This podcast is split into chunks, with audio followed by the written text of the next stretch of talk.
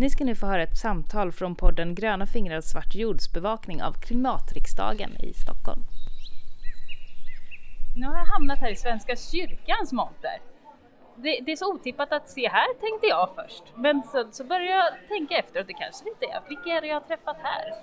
Du har träffat Magnus Myrberg som arbetar för Stockholms stift i Svenska kyrkan. Och Maria Bergendahl. Jag eh, jobbar i en församling som ligger i Linköpings stift, Åkerbo församling. Just det, det är lite mer i närheten där jag håller till, utanför ja. Tranås där. Mm. Och vi är ju inte så förvånade att vi är här utan vi tänker att det är alldeles självklart att en kyrka är med och tar skapelseansvar. Oj, vad, vad, spänn- vad gör kyrkan för klimatet? Ja, vi arbetar ju både med internationella frågor genom vad heter det, vår nationella avdelning tillsammans med många andra kyrkor i världen. Men sen arbetar vi också regionalt och lokalt, bland annat med klimatfrågan.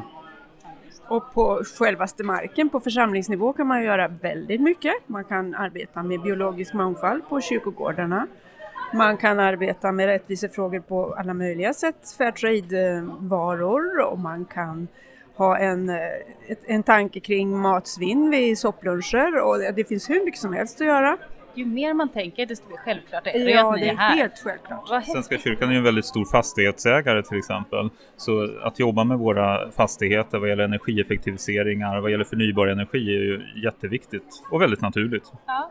Och det är något som är högst levande i Svenska kyrkan idag? Då? Ja, på, på, många håll. Givetvis inte alla. Svenska kyrkan är ju en väldigt stor organisation. Mm. Men, men det här arbetet får ett liksom stadigare och stadigare fäste lokalt. Och det är inte bara ord nu, eller? Det är inte eh. bara att vi pratar om att jobba med det, utan ni gör faktiskt någonting. Absolut. Jag har med mig ett antal affischer här som kan visa på eh, arrangemang vi gör och som, som både är liksom en, en eh, opinionsbildande funktion men också en, en ren glädje över skapelsen förstås. Vad mysigt! Mm. Ja. Och i Stockholms stift så är det ungefär 40 procent av församlingarna i Stockholmsområdet i Svenska kyrkan miljödiplomerade eller på väg att bli det. Så det får man ändå säga att vi har nått lite drygt kritisk massa där. Vad trevligt! Nu nämnde Magnus här miljödiplomering och det kanske vi ska nämna att Svenska kyrkan har en miljöcertifiering som är designad för just Svenska kyrkans behov och eh, möjligheter och den är väldigt, väldigt bra måste jag säga. Den, den, liknar ju andra miljöcertifieringar men är ju då anpassad utifrån Svenska kyrkans organisation och att vi också liksom vilar på kristen tro som drivkraft hela tiden. Just det.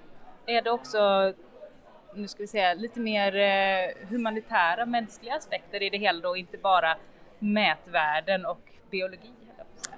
Det kan man säga, alltså hållbar utveckling är ju i grunden rättvisa och, och eh, jämställdhet och sådana frågor. Men jag tycker också miljödiplomering, Svenska kyrkans miljödiplomering är, eh, har ett, ett, väldigt starkt eh, kort där i att man lyfter den personliga medvetenheten, att man verkligen växer så, eh, som individ i den här organisationen och får upp ögonen för problematik och vägar framåt. Om ni har några eh, runt omkring er som inte vet riktigt hur de ska ta tag i de här stora klimatfrågorna, kanske har lite klimatångest. Vad kan jag göra i det här som håller på att hända? Har ni några tips till dem? Jag brukar ju tänka de här klassiska benen, bilen, biffen, bostaden, börsen, butiken. Att börja konkret i sin vardag. Man behöver inte börja med allt utan börja med någonting som man känner att man kan göra. För man börjar handla då växer också hoppet och då växer motivationen och så plussar man på med ytterligare saker. Mm, jag håller med. Hoppet är viktigt. Man ska inte låta sig nedslås. Utan eh, det, det, det är kanske jobbigt att ta ansvar men det är ännu jobbigare att stå utanför och bara titta på. Och om man tycker att det är svårt att avstå helt från någonting, ja men halvera ett dåligt beteende. Istället för att flyga på utlandssemester två gånger per år, gör det en gång till att börja med. Så har du faktiskt halverat ditt klimatavtryck från flygande. Just det, det är bra. Hoppingivande avslutning på det här. Tack så mycket för att jag fick prata med